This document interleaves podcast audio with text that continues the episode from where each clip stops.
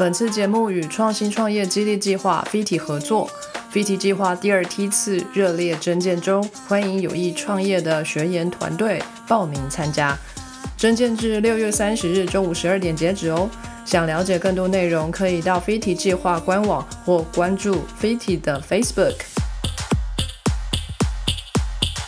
各位听众，大家好，欢迎收听 Sky in the World 再次的播出。我们今天是跟 Fiti 合作的一个单元。那我们今天请到的是卡维兰的执行长一星。那请一星跟大家打个招呼。Hello，大家好。那我们想要先了解一下什么是卡维兰，可以跟我们说明一下吗？其实我们当初命名的时候，是因为我在服役的部落，就泰雅语的名字刚好是卡维兰，然后会取卡维兰是因为。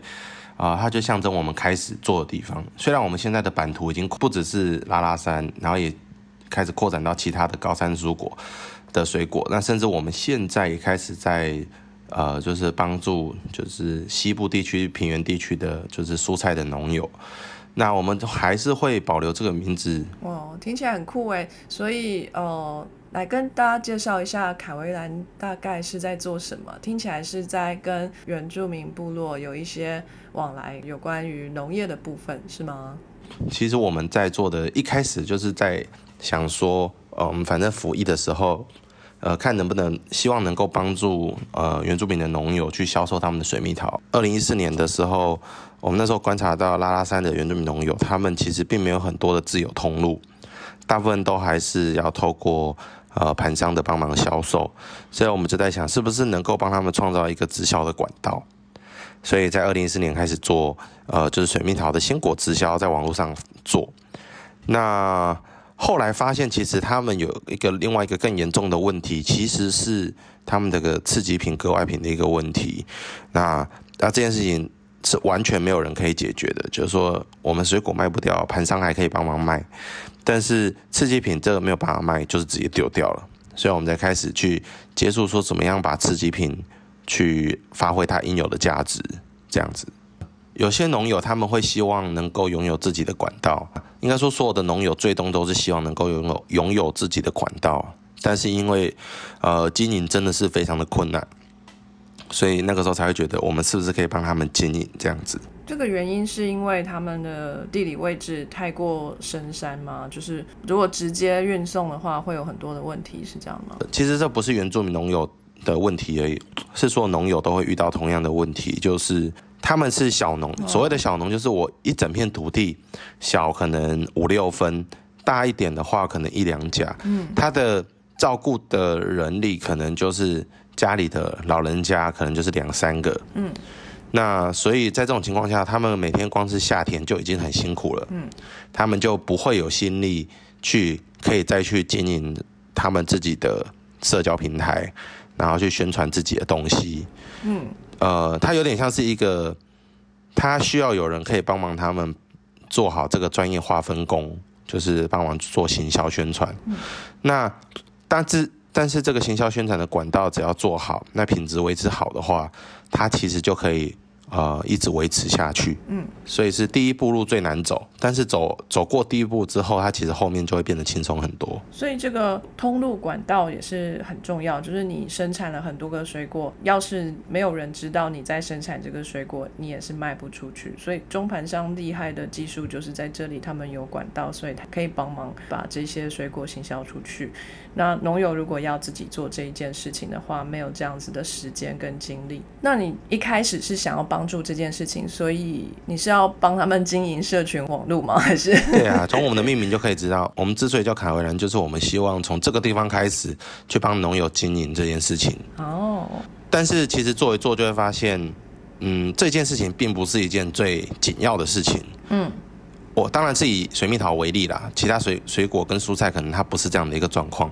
水蜜桃为例的话，其实一直都是供不应求的一个状况，所以其实。呃，去做这样的一个鲜果去化的管道，其实帮助并没有很大，因为呃，过去几年水蜜桃卖的再怎么烂，总是都会呃市场总总是会要求要更多，所以其实农友不太担心说鲜果的销售问题，相对的他们的次级品的销售问题才是一个最大的才是一个真的没有人在解决的的事情，这样子。哦，所以我们才开始慢慢的转型。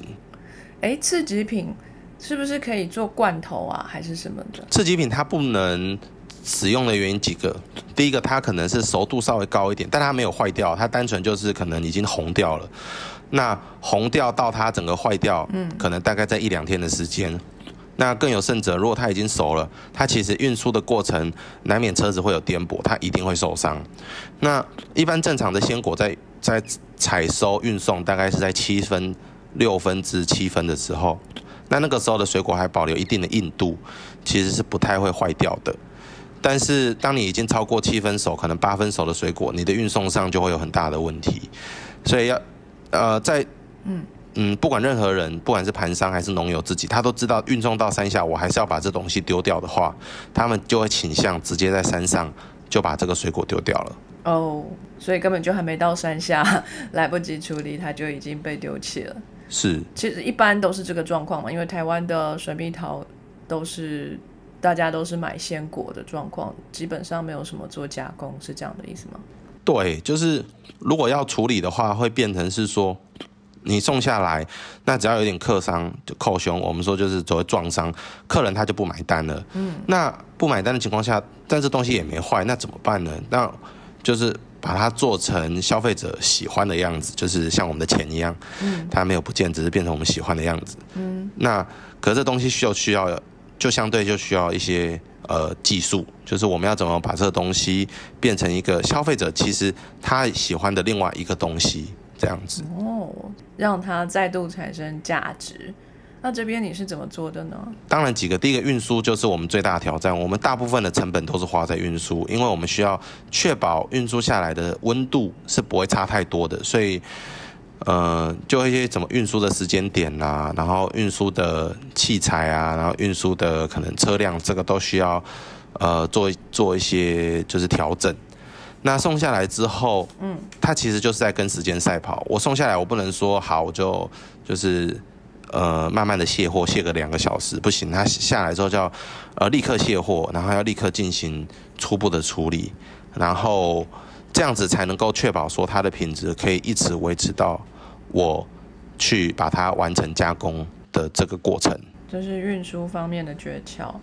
这已经是农产的所有的的都是一样的问题，就是我们如何，就是其实农产他们大部分都是半夜的时候，为什么那个专业的运输厂都是半夜都还在送？因为这真的就是在跟时间赛跑的一个行业。那有需要用到低温的配送吗？低温的配送是一定需要的，就是呃，原则上不同的水果有不同的状况啊，那原都是。不管它是什么样状况，都是需要控温的。有些水果它喜欢热的天气，像我们前一阵子啊，凤梨出口不是很多黑心吗？那黑心其实并不是品质问题，而是它可能出口的温度设定在七度或者是十度左右，那凤梨可能就受不了，太冷了。凤梨喜喜欢热一点的天气。哦，那像水蜜桃它就是冷，它需要冷，越冷越好。那你又不能低于零度，所以大概是呃，它有一个关键的一个温度的。温度的区带，你必须要维持在那个区带，你才能确保。你只要维持在那个区带，基本上你的水蜜桃非常的耐。我有试过，就是我们有冰水蜜桃，然后是它已经有点过熟的，然后冰在冰箱里，我大概冰了，维持在那个温度，大概维持了一个月。哇！就是冰到水蜜桃都已经，就是它的水汽被冰箱把它吸走，都已经整个皱掉了，它都没有烂掉，就变果干了。就就自然风干这样子。Cool。所以运输是一个诀窍，嗯，对。然后你做了什么处理，让它变成消费者喜欢的模样呢？像我们目前就是把它加工成果酱，然后饮料等等。哎，那台湾是不是没有做罐头的技术啊？因为我看国外都是在做罐头啊。其实有哎，其实我们有想过做罐头，但是我们后来不做罐头的原因是因为我们根本就是如果做成罐头会非常的非常的浪费这个水蜜桃本身。因为国外做罐头的，或者说一般做罐头的原理，就是我要加很多的糖，然后调味剂，嗯，确保说我每一批出来的品质都差不多。那甚至说我要在它本身的质地去做一些调整。一般国外在做桃子罐头的是 apricot，就是杏桃，嗯，或者是一些黄肉桃那种东西，就是比较硬、比较耐，那但是比较不好吃。那为什么它可以在我们这边吃起来很好吃呢？就是它在过程中做了非常多的一些调整，哦，可能在肉的质感啊，然后味道上去做调整。但是我们这个东西它其实是不用调整的，但它就是其实味道就是非常赞。然后我就会觉得，如果我还要加东西去调整它，会比较可惜。当然不是不行这么做，是可以的。那我们就在想说，哎，那是不是我们就简单一点，就是单纯用一些糖类，就是用糖就好，不要再加其他的东西去做生产这样。嗯。但是我们目前就觉得是说，呃，如果它是比较高级的东西，我们就先用比较高级的方式去处理它，这样子。哦，原来如此。那我们在市面上可以看得到卡维兰的产品吗？我们的产品比较多都是往往国外销售。哦，真的哦，不知道为什么日本他们很喜欢我们的水蜜桃产品，就是虽然他们自己的水蜜桃非常的非常的厉害啊，对哈，但是他们还是会很喜欢更多的水蜜桃产品，这样。更多选择，嗯，也许吃起来真的不一样吧，也许吧，所以大部分都是外销哦，希望有一天在台湾也可以买得到，当然，不过也不错啦，到日本去买，因为他们这一次疫苗帮了我们很多，是。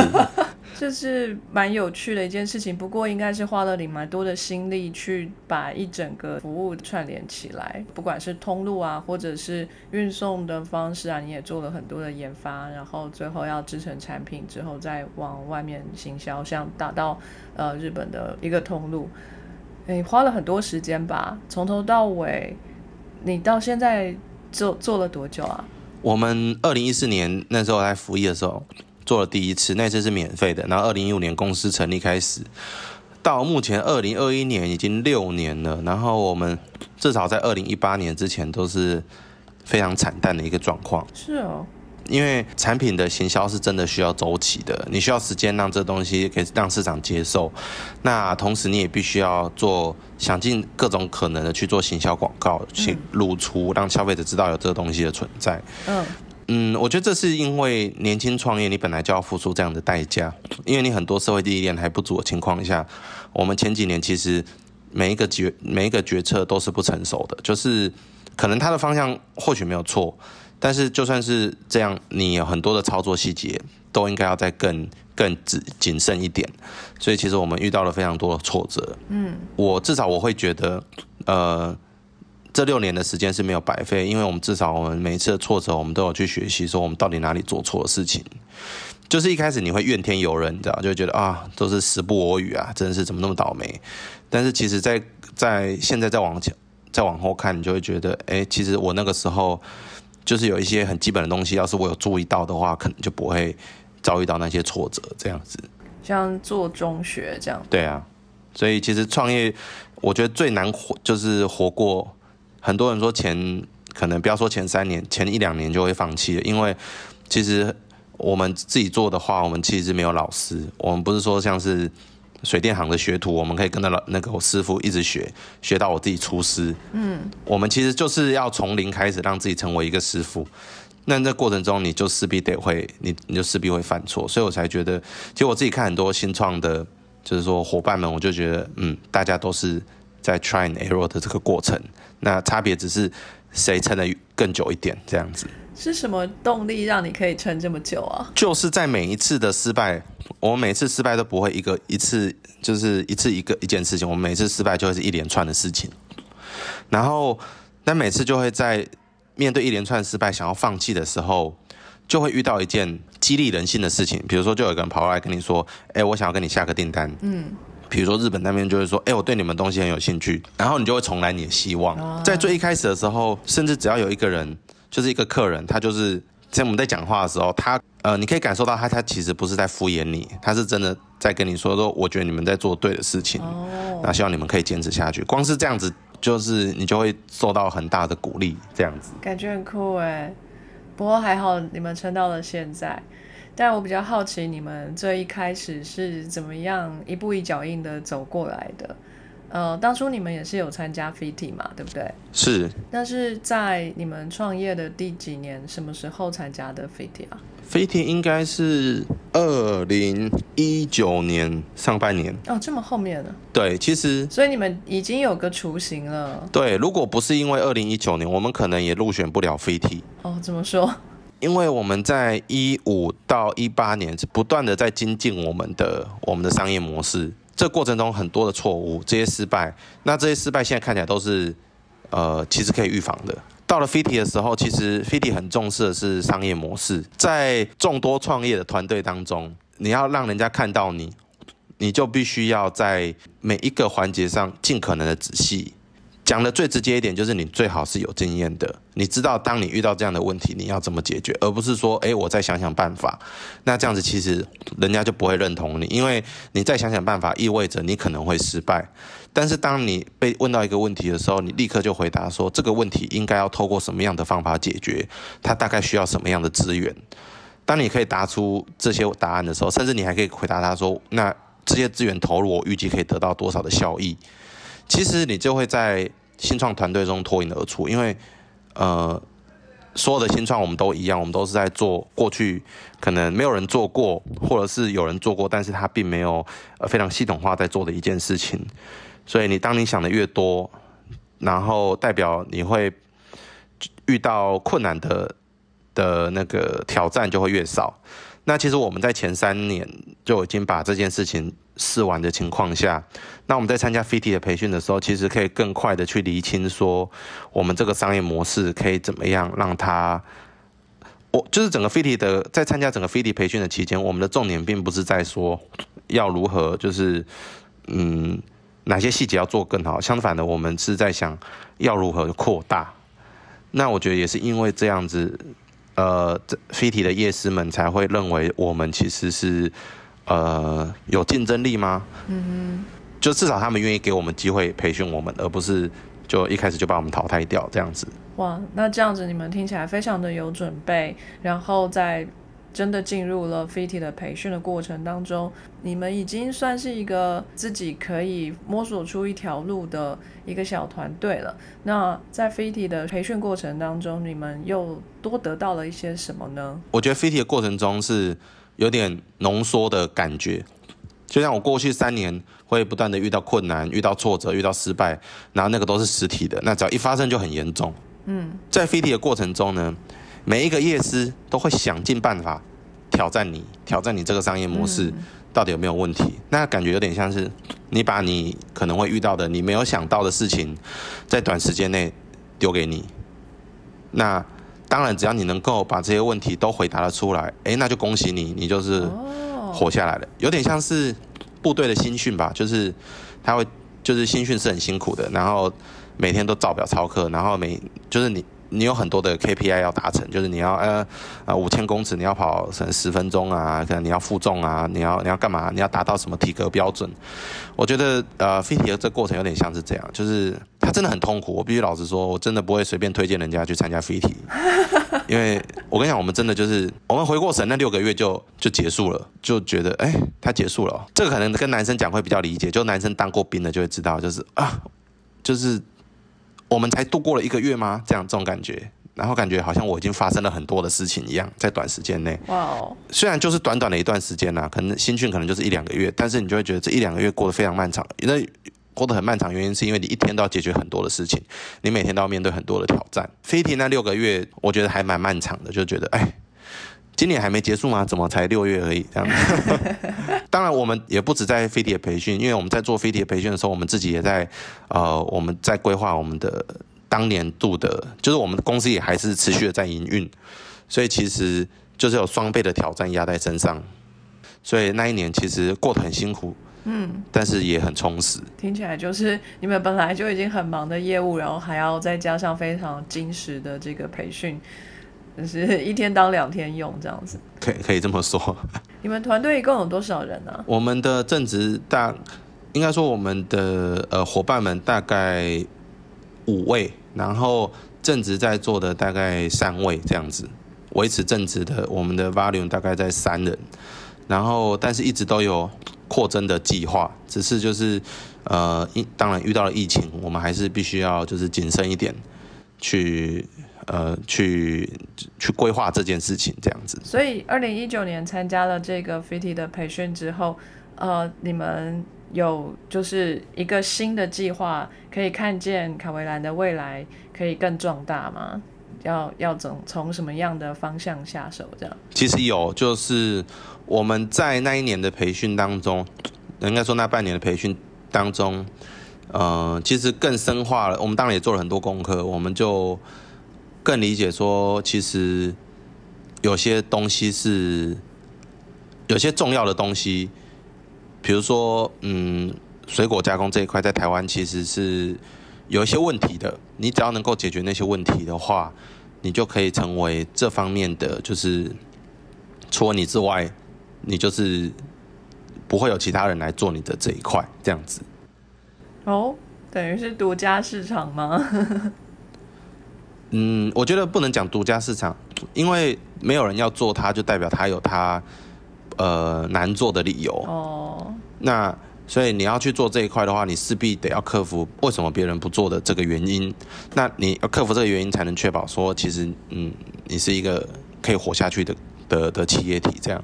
嗯，所以你们公司未来的愿景是去发展各种不同的水果呢，还是有打算再跨足其他的国家等等的？本来一开始我们就希望自己可以去往其他的蔬果去迈进，呃，至少以现在的疫情的发生，就导致我们加快了我们的进度。啊？对，我们推出了我们的蔬菜箱。本来这些计划本来是没有要这么早去实行的，因为蔬菜箱它其实是一个 to C 的业务，哦，但是我我们其实一直在做的是 to B 的的这一块。呃，当然因为疫情导致所有的 to B 的通路都遇到了挑战。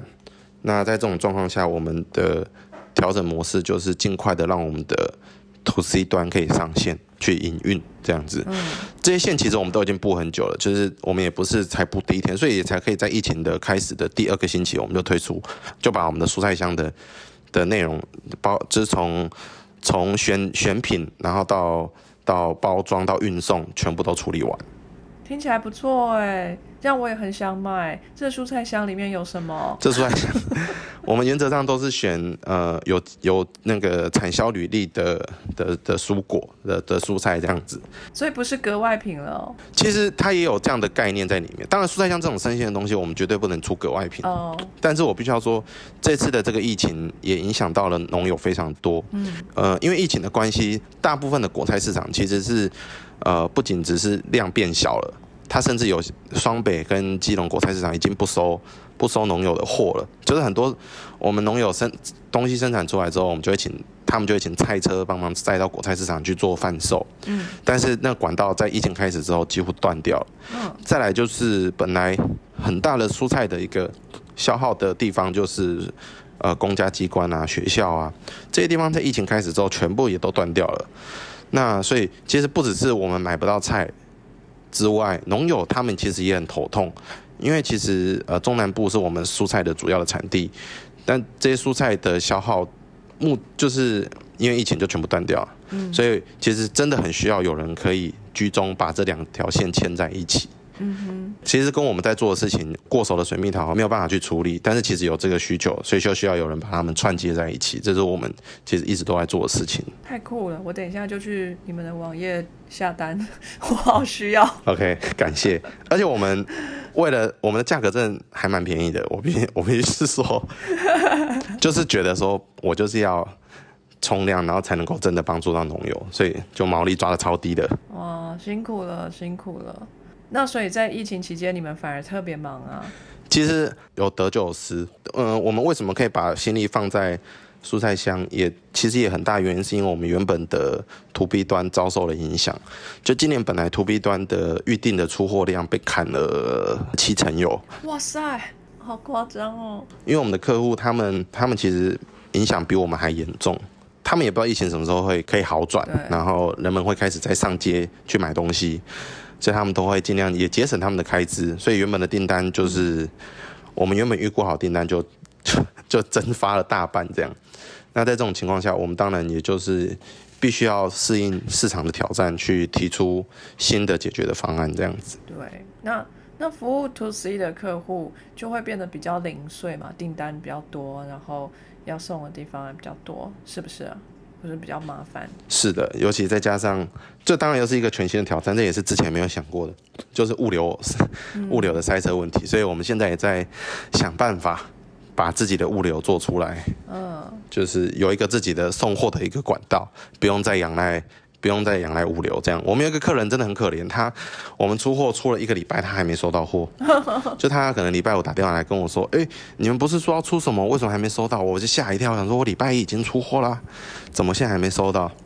然后后来才发现，其实那件货根本就一直都在那个物流的仓库里，然后他们根本没有办法去处理它，啊，那可是是新鲜的东西耶，这样不大好。所以我们就又再出了一件货给他，哦就是为了要哇，这样赔钱了。对，然后而且那一件货我们就自己轻送这样子，嗯就确保他一定会到他手上。所以，呃，这这其实都是挑战，但是相对对现在的我们来讲，这个挑战都还算都算很简单的了。就是比起我们之前遇到的，像如果之前是大风大浪，那今现在遇到的可能就是池塘里的涟漪这样子 的这种程度，就是飞机的训练有有帮助到你们解决这一块问题吗？其实人家挑战你的问题可以是各式各样，甚至有些你会觉得这是鸡蛋里挑骨头。对啊，等到呃经历过后，你可以理解说，哎，这其实是一种，你也可以拿来 apply 在自己身上，就是不断的检讨自己有没有可能哪些东西可以做得更好的一个思考的模式。当你觉得你问出来的问题就是其实好像有那么一点道理的时候，那你最好开始想你要怎么解决它，这样子。嗯。所以我觉得这也是，嗯，至少参加 FIDI 有有学到的一个东西，这样。嗯，帅哦。所以现在好像已经变成无敌了，这样遇到任何问题，你们都可以想办法去解决，没有什么不可能的事情，这样。没有，我们离无敌应该还差得很远，但只能说就是，呃，应该说其实呃之前遇到所有的困难，其实都不是很大的困难，就不是那种真真正的很严重的困难。只要你是有像我目前的这样的一个历练的话，你应该都可以很轻松的解决。嗯，真正的挑战应该是还没 还没开始，之后组织要扩大啦等等的，我觉得那个才是困难的地方。真是真是太好了！希望这个疫情过去，然后你们 To B 的这个业务可以再回来，这样子你们就可以 handle To B 跟 To C 都有，这也算是一个扩大的感觉。是啊，那我们也可以在市面上就真的可以看到卡威兰的产品，我非常的期待可以收到你们蔬菜箱。没有问题。我跟你讲，我们现在蔬菜箱就是会会乱送东西，真的是乱送东西。为什么？哦你说傻避暑送一点，对啊，我们就是送一些果干啊，然后送一些水果，就是你可能买的是水果，然后你可能买的是蔬菜，你来的时候你可能说，嗯，怎么有两颗两颗芭辣这样子，就是手滑不然放进去。所以趁你们还乱的时候，赶快给你们订这样子，以后就有规模了，以后可能就没有这种出错的机会了。对对对对对对，现在就是我们鼓励大家犯错，鼓励我们的包装，嗯，你就尽量手滑没有关系，这样。好好好，太好了，我等一下就来订。我们期许自己可以成为真的是呃台湾地区的就是水果加工的，就是水果加工的一个头。嗯，水果加工的资源在台湾还算是比较少，我们都只知道它可以做成果汁，呃，因为我们市面上其实都可以喝得到鲜果的果汁，然后好像就没有然后了。做串冰，对，好，可能串冰，可是这些都是非常的出街。串冰你有办法在 Seven 吃到吗？好像没有。应该也是比较困难。嗯，如果我们在 Seven 就买得到了，好，鲜果汁有，但鲜果汁的品相也就限那几种比较耐放的东西。然后，那剩下的东西我要去哪里呢？好像就没有了。那事实上，工厂的资源确实也是比较缺乏一点。就是我们现在工厂，因为我们自己一直都有在做这在 hunting，就是工厂的 hunting，其实真的蛮少资源的。所以我们就在想，我们会就挑几间我们认为它的品质很不错工厂，然后跟他们一起成长，去做新的产品出来，这样子。嗯，这一块市场其实非常的大，那只是都还没有人开始做这件事情。那这就是我们未来目标，要成为一个真的就是台湾的水果加工品的龙头。然后再把这些东西推出去，因为其实以我们的水蜜桃饮料来说的话，它其实一罐终端价两百块，超级贵的。我们在 Seven 买一块台啤才三十块，对啊，然后可是我们的一模一样的容量，我们要两百块，六六七倍的一个价格。但其实这个价格两百块，你在日本其实超级便宜的。他们去外面一杯生啤酒就是五百块，五百日元，所以大概不是一百六十块左右，一百六、一百七啊，现在可能涨一点，一百八。然后其实对他们来讲，这东西两百块根本没什么，也是，就是一个正常的价格这样。我们就会知道说，它并不是不能做，它单纯就是它必须要找对的 scenario 来做这样。嗯然后其实还有很多东西，我们都当然因为疫情啊，我们还没有办法去把这些东西做出来，但是其实我们都已经开发好了，然后就就等推出的时间点而已，这样子。嗯就是我们会陆续的推出来。听起来有很多条路可以去尝试。对，没错。我们看卡维兰这个魔法师还可以把这些蔬果做成什么样奇奇怪怪的东西，我好期待哦。好，那今天就谢谢一心的时间。那我们也希望以后可以看到更多卡维兰的这个产品在市面上出现，也帮助更多的农友哈，可以把他们的这个辛苦产出的这些农产品，好好的不浪费的运用。好，那今天就谢谢一心，我们先到这边喽，跟大家说声再见吧，拜拜。好，谢谢，拜拜。